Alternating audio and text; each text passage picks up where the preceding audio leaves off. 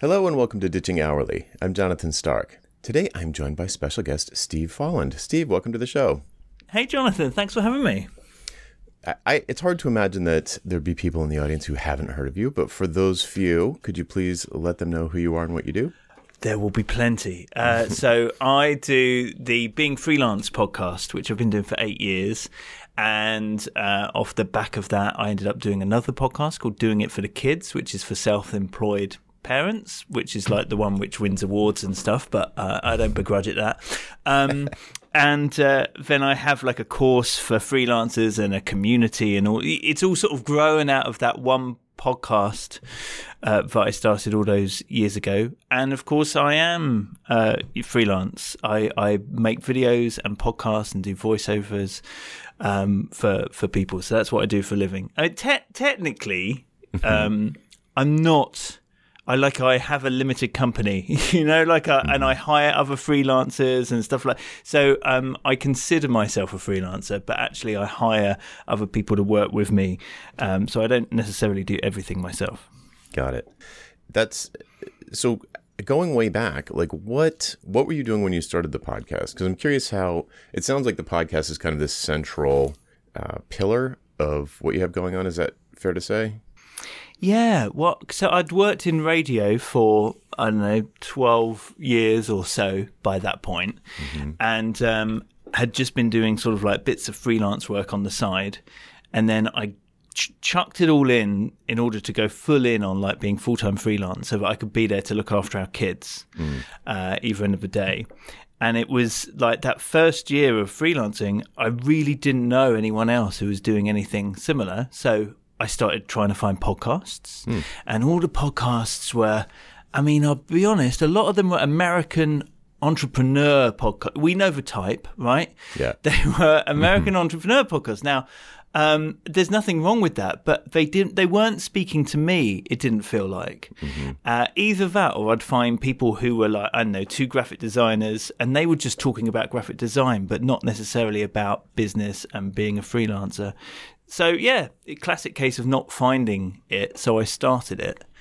Um, you know, I had a microphone because I was doing voiceovers. I'd worked in radio, so I knew how to edit. Like it wasn't that hard a thing to do. And back then, there there really weren't any. That thankfully, there's loads now to help people. Mm-hmm.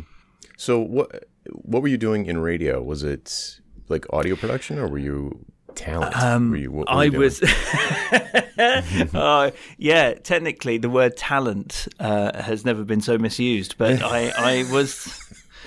I was talent, and but what I was all the thing is, I technically I was on the radio, right? Mm-hmm. So I was um, speaking in between songs, trying to entertain people.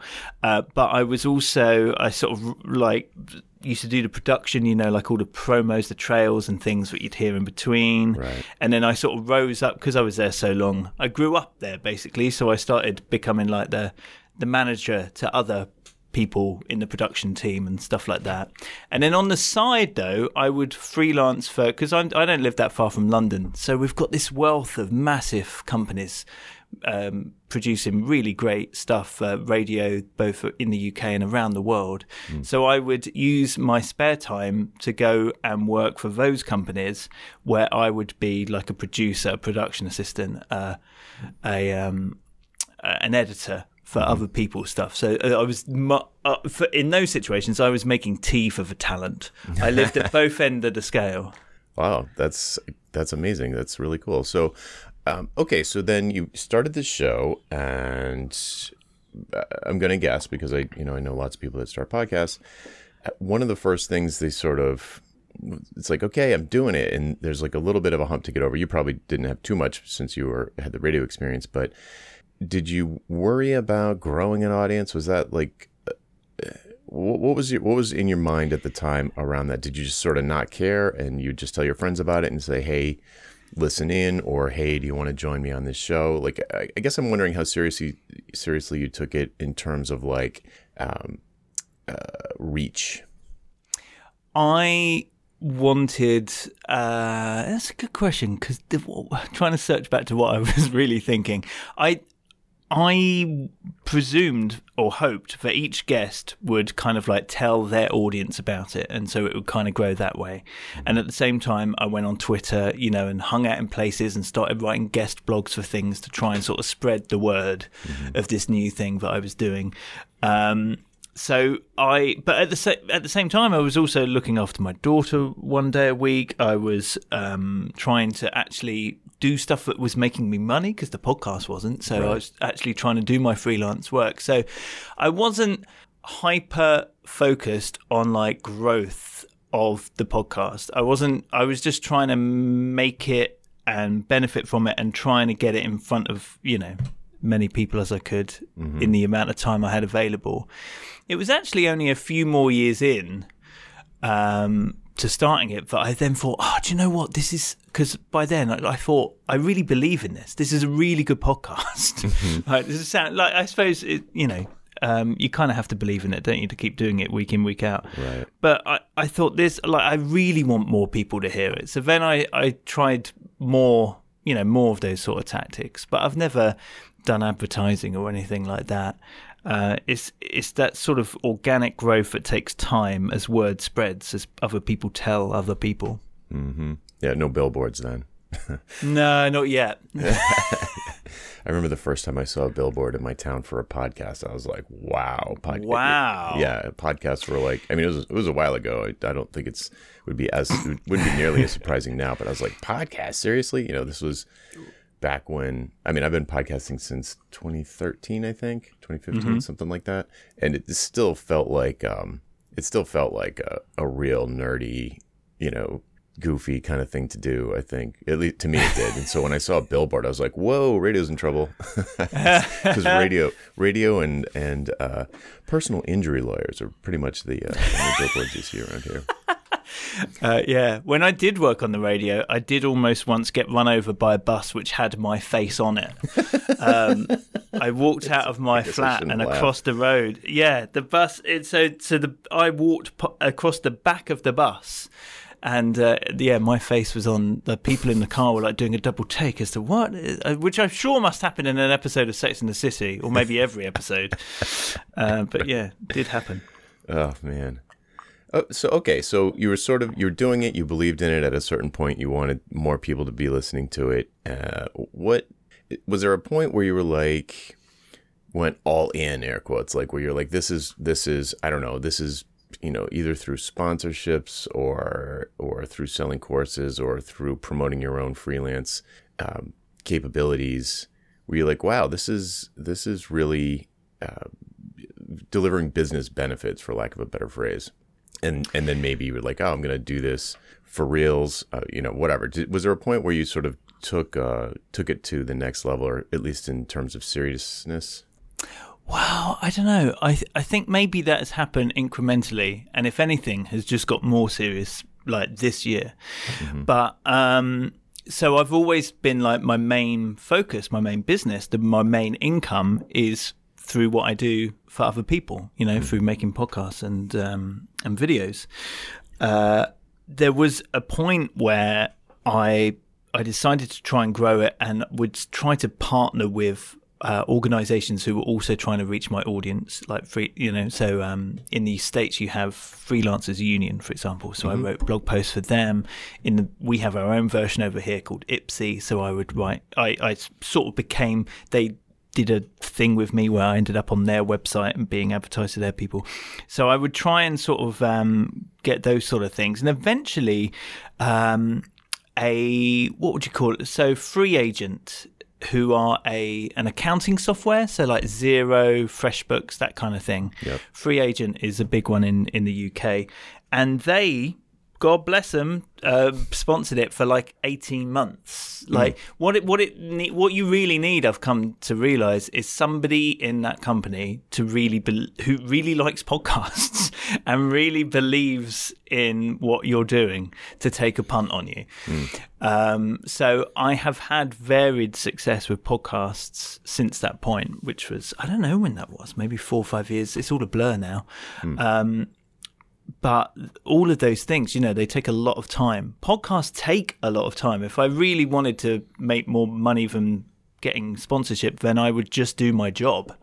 You know, they um they take a lot. They, each one I I worked out recently. Each one must take a whole day of my time, and I've nearly made 300 episodes. So it's like a whole year of my time when you take in all the research, the recording, the editing, the promotion uh, of it. Um, mm.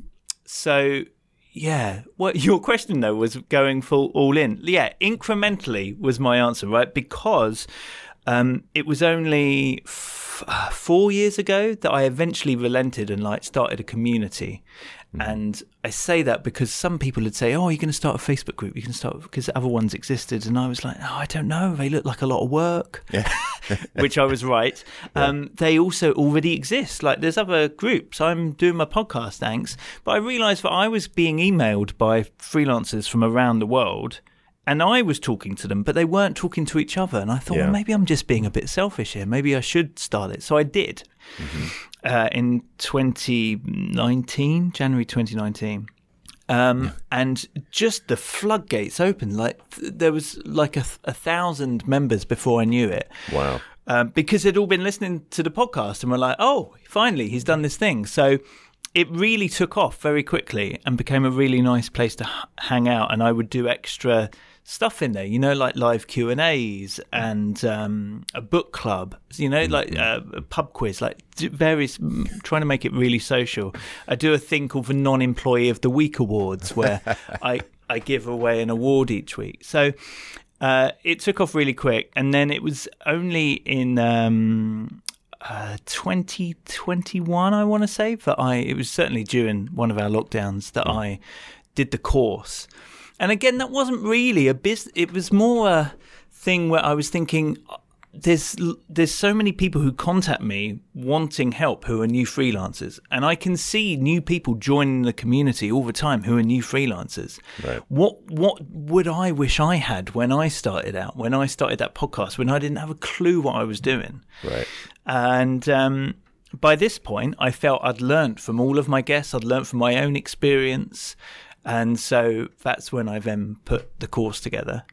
Cool. So that that was what a couple of years ago, and so there's just been lots of steps to making. I know to ask. I guess asking people to pay for things, mm-hmm. but um, then eventually I decided actually I will move the community off of Facebook and make that a paid community. So that that is actually where I'm at now, where I feel it's more serious if you're saying businessy wise. Right. I still um, the reason I did it though was because I could see that people really don't like Facebook anymore.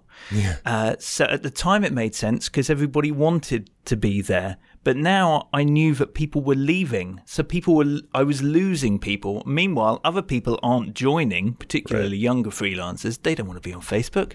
Right. So, um, yeah, I kind of felt like the best thing for the community would be to take it away from this place that nobody wanted to be on anyway.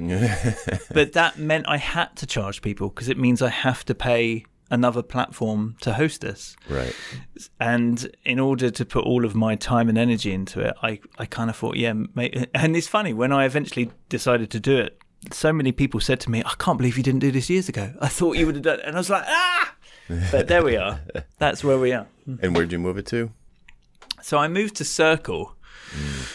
Um, but what's great is it doesn't, you know, Circle d- doesn't really necessarily mean anything to the people who are in the community. They feel like they're in the being freelance community. Mm-hmm. It feels a bit like it did before, but it's just neater, tidier. There's no nasty data mining and ads to trip over and clickbait and it's everything is ordered and yeah it's nice. It's really good. Yeah i, I looked at a bunch of uh, I, I, had a similar experience where I, my my mailing list people would sometimes you know i would share information either about an episode a podcast episode that i did or or just a story from one of the other readers.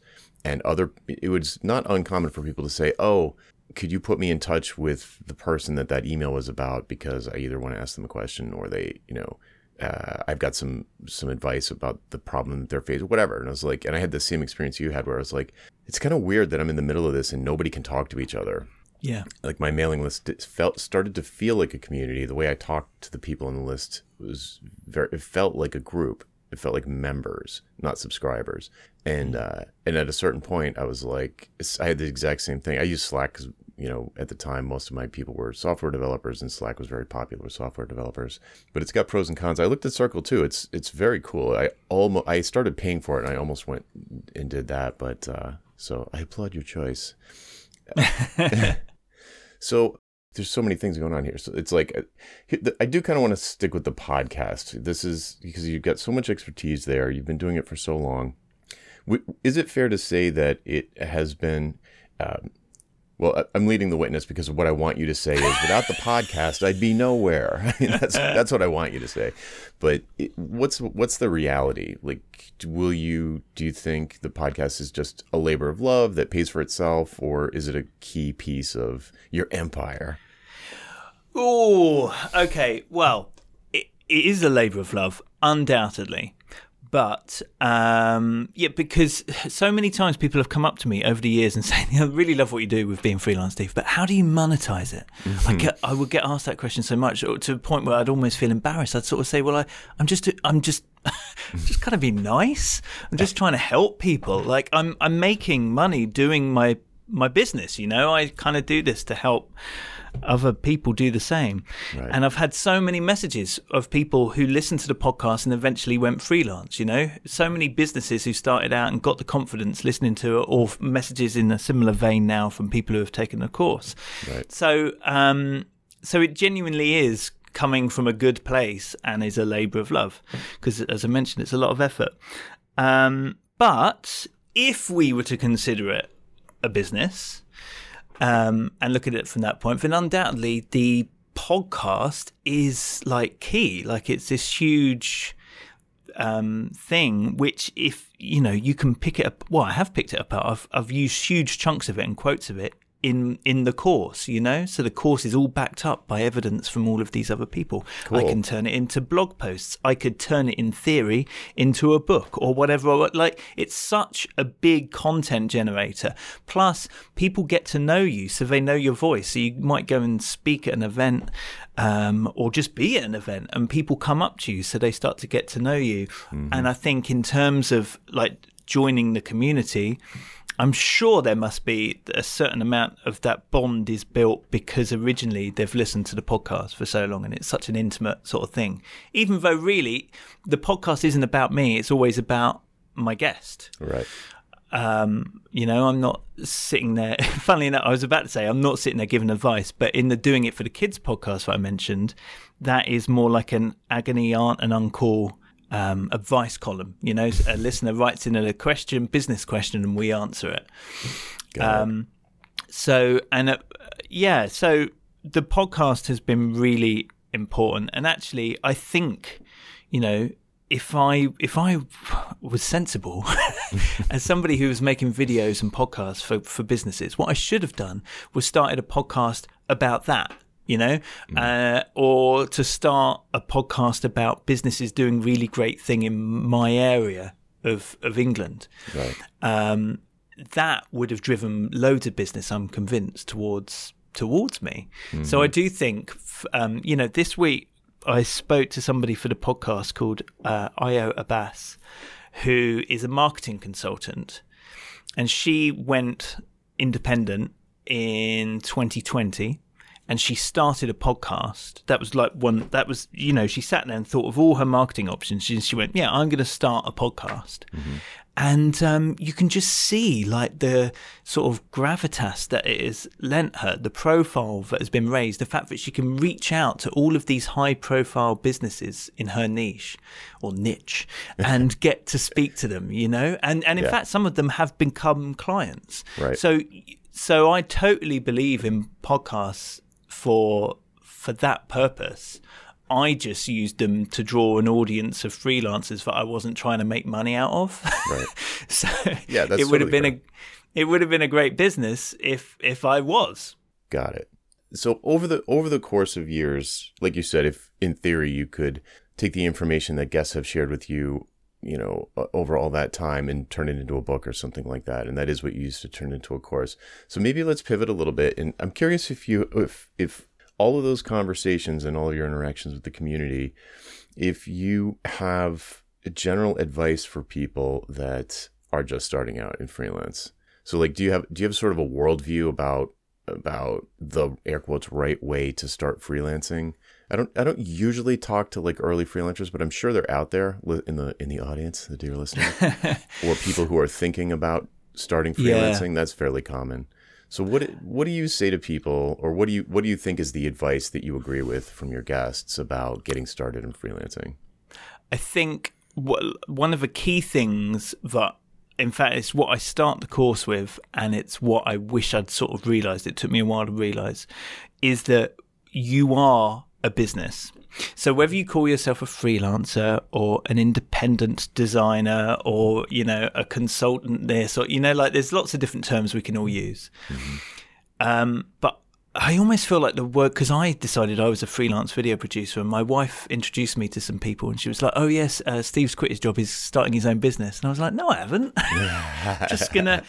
Um, but she was right. Uh, and I think you need to get into that business mindset because then you start to think like a business and what you know that businesses exist to make a profit. And they have research and development teams and marketing teams and the mm-hmm. fact that you are all of these things within your business you start to take it a bit more seriously. When like a huge bit of advice I always give is to split out your personal and your business finances. Totally, because yes particularly if you start off like just doing a little bit on the side, you might just think, "Oh, I'll just chuck it into my personal business," but uh, sorry, into my personal account. But yeah, it the, you you need to separate them.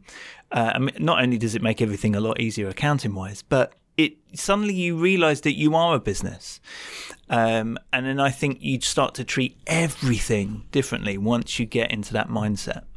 Yeah, I could not agree more. That's that's I, have worked with people it, myself. I, when I went solo, I I knew I was starting a business. I didn't I didn't think I was just freelancing or consulting or whatever. I knew I was starting a business. I you know got a lawyer, got a financial planner, got a an accountant like before day one, you know, and I was like, all right, I want to do this the right way. I don't want to worry about doing something wrong. And so even, but even though I had it completely, you know, it was set up as an S corp, and it was I was an employee of the company, even though it was just me.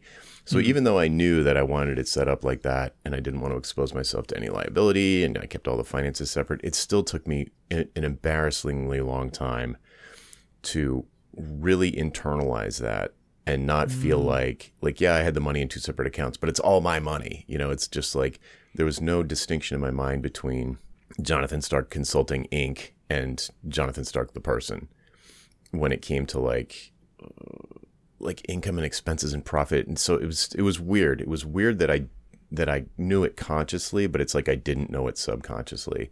And uh, it, it took me a while to adjust to that. And i see the same thing happening honestly with most people that I, that I talk to it's definitely a majority of people they don't it's just me right? And the and the, the real big problem with that just to pile on and just agree with you Steve is that especially if you're billing by the hour and you don't see yourself as an employee then all of that money feels like profit but it's actually cost. It's a cost.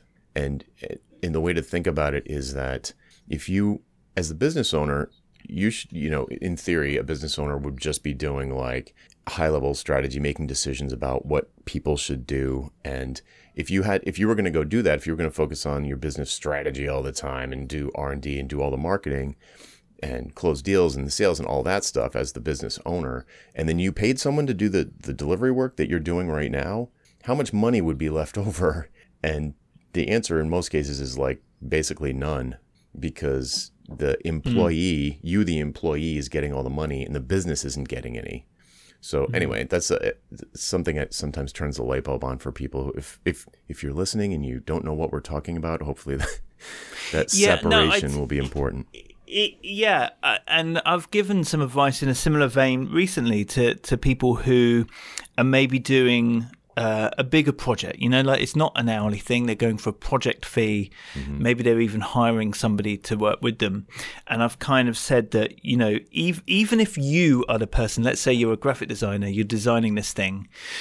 Um, but you're also project managing it because you're t- getting photographs from this person and copy from this person. Like um, what I, I, sort of advised them to take into account what they would pay the graphic designer if it wasn't them. And for yeah. that matter, what if they were ill and they had to hire another graphic designer? What are they going to pay that person? Mm-hmm. And then um, who if if they were so busy with their graphic design because they're so brilliant mm-hmm. that they had to hire a project manager to manage it what would they be paying that person so even though it's you what are you paying yourself for doing that and then yeah to think about what would be the profit on top of that, like this extra bit of money, which is for the business. It's not going to pay anybody's salary for all of the different jobs which are happening, but it's making your business better. So that next time you hire a copywriter, you've got a buffer of cash so you can pay them immediately and be the best hirer of subcontractors there ever was. Um, yeah. Or that, you know, the next time the pandemic comes along, you can afford to take time off and pay yourself out of a buffer of cash or to invest in a in a new computer or whatever it might be. So yeah. it I think it takes a while to get your head into thinking, oh yeah, okay, I'm doing all of these things, but what if I wasn't? Right. And and I think there's also a layer of guilt about adding on profit. Uh, about adding on money that seemingly isn't being used for anything, because because it's just you, you know you're not itemizing it towards anything. It's just for the business in quotation marks. Right. Um, so yeah, once you get over that layer of guilt, once you get over a guilt for the fact that maybe you're hiring somebody at this rate, but you're effectively, you know, adding stuff on towards the client, um, yeah, things start to click into space. And actually, once you build up that buffer of cash, because you're adding on all that profit, then you can start to be more picky about who you get to work with because mm-hmm. you're not so desperate for the work because you know you're going to be okay because you've got that buffer of cash. So yeah, that whole mindset just has this knock on effect, which is brilliant. Yeah, that's a yeah, excellent. I love it, and it's so true. I completely agree. Like that desperation for like the next gig. It's like, oh, I don't know where my rent is coming from. It's like that's that puts you in a really bad position in ter- like in terms of leverage. You know, any anybody that comes along with a pulse and a checkbook becomes like, it's like, yeah, let, let's do it. Mm. You know, which is why what one of the best things you could do if you thought, you know, sometime down the line you want to go solo, to start your own business, however you want to phrase it, is to start putting money aside uh, before you take that leap. Now, I didn't really, I didn't do it this way, yeah. so I had to sort of like make make it up as I went along, and um, to take everything that I could. But the sensible people have six months, even a year you know, three, six, 12 months of cash mm-hmm. um, behind them, as well as having built up clients and networks and things before they then take that leap. And it leaves them in such a better place. Yeah. I mean, if you, if, yes, if you could do that, like if you had, you know, six months of runway and, you know, a mailing list with a thousand people on it from your desired target market, it's like, hello, I, I got a question yesterday. how, how do I know? Uh, it was, it was something to the effect of, you know, got a full time job. How do I know? And I, I have a full time job and I want to go solo. How do I know when it's the right time? And, you know, it's obviously a very personal question, but I said pretty much what you just said. I was like, well, the thing I would worry about, the, the thing that's going to keep you up nights is cash flow. So if, you know, once you go solo, it's going to be cash flow. So if you're not worried about that, or if you have reason to believe that your cash flow is going to be solid, or you've got a nest egg built up, or you know you're current employer is going to hire you on a part-time basis after you leave because they need you to wrap up a project or something like that uh, and it and you feel comfortable that you can sort of you you can just predict that the odds are good that you've got at least enough money for six months either in the bank or or you're confident that it'll be incoming then you know that that's probably a good time that would make me feel comfortable enough to do it I, yeah. you know when i went solo i had I basically left a firm and worked out an arrangement with my employer where I, I took, I think I took two clients with me and we split the money. Um, and it was, so I was just, it was no big deal. I wasn't nervous at all. And, and I'm not a big risk taker. So I was like, but that's the, that's, I feel like that's the move. If you just like, I mean, hopefully people you know the, the worst is when someone gets laid off and they're just like I, I don't have any money i need to start freelancing immediately and, and that's a terrible situation to be in of course so you want to be as far away from that as possible so you can yeah. make smart decisions yeah although if you're listening and that is you the, the, there are loads of people who have still made that work. it's just not the ideal situa- yep. uh, situation. Yeah. yeah, I would say. Yeah, I mean, I don't know if uh, percentage wise, I know, a, I don't know percentage wise, but a lot of people I know have just, you know, woken up and be like, I'm not doing this job anymore. I quit. and they're just like, and they just scrap to get clients. And the, I think, you know, if we're talking about getting started with freelancing and you are kind of kicked out the door, you kick yourself out the door, um, the first year, the first year doesn't have to be terrible because the first year you've got like a sort of built-in marketing story where you can go to your network of people, friends, family, colleagues, and so forth, and you've got this kind of underdog story going for you, where it's like, ah, you know, either finally decided or that that I'm I'm going to start a business or I'm not going back to uh, I'll never work for an idiot again kind of story. And th- that gets people on your side. It's something to share. They're, you know, they're, everyone will be rooting for you, and and you can kind of use your network to land a couple of like keep the lights on gigs right out of the gate. It's that's not uncommon for that to happen. But once that does happen, you you know you want to be you know keep your eyes on on you know 18 months from now when you're just another freelancer scrapping for cash. It's not that interesting story is going to be gone. So in that buffer period, it's like you want to be doing that sales and marketing stuff that that you never had to do as an employee and that mm. business owners do need to do. Yeah. Well, cool. This has been great. Um, where where can people go to find out more about what you're doing? Maybe check out the community. Check out your. Oh, you know what? We didn't talk about merch. You've got some hilarious merch. Um, that's really fun. But yeah, so people, um, yeah, yeah. Beingfreelance.com is the website, um, and so being freelance is the podcast and it is Instagram and it's Twitter and the course and the community, uh, which is now no longer on Facebook, but is full of so many wonderful people. And you know that that is another key thing. And it's not just because I've got a community, but finding other people. You know, because ne- not necessarily your friends and family will get what it's like to run that business and be in that mm-hmm. situation. So, you know, and it doesn't have to be a paid community. There's loads of great communities out there. Um, so yeah, uh, beingfreelance.com and the other podcast that I do for self-employed parents is called Doing It for the Kids. Awesome. Yeah, run over there and get a non-employee of the week mug. I'm told they're back in stock. All right, Steve, thanks a lot. Thank you. All right, folks, that's it for this time. I'm Jonathan Stark, and I hope you join me again next time on Ditching Hourly. Bye. Hey, Jonathan again. Do you have questions about how to improve your business? Things like value pricing your work instead of billing for your time, or positioning yourself as the go to person in your space or maybe productizing your services so you never have to have another awkward sales call or spend hours writing another custom proposal. Book a one on one coaching call with me and get answers to these questions and others in the time it takes you to get ready for work in the morning. Best of all, you're covered by my 100% satisfaction guarantee. If at the end of the call you don't feel like it was worth it, just say the word and I'll refund your purchase in full. To book your one-on-one coaching call, go to jonathanstark.com slash call, C-A-L-L. That URL again is jonathanstark.com slash call. Hope to see you there.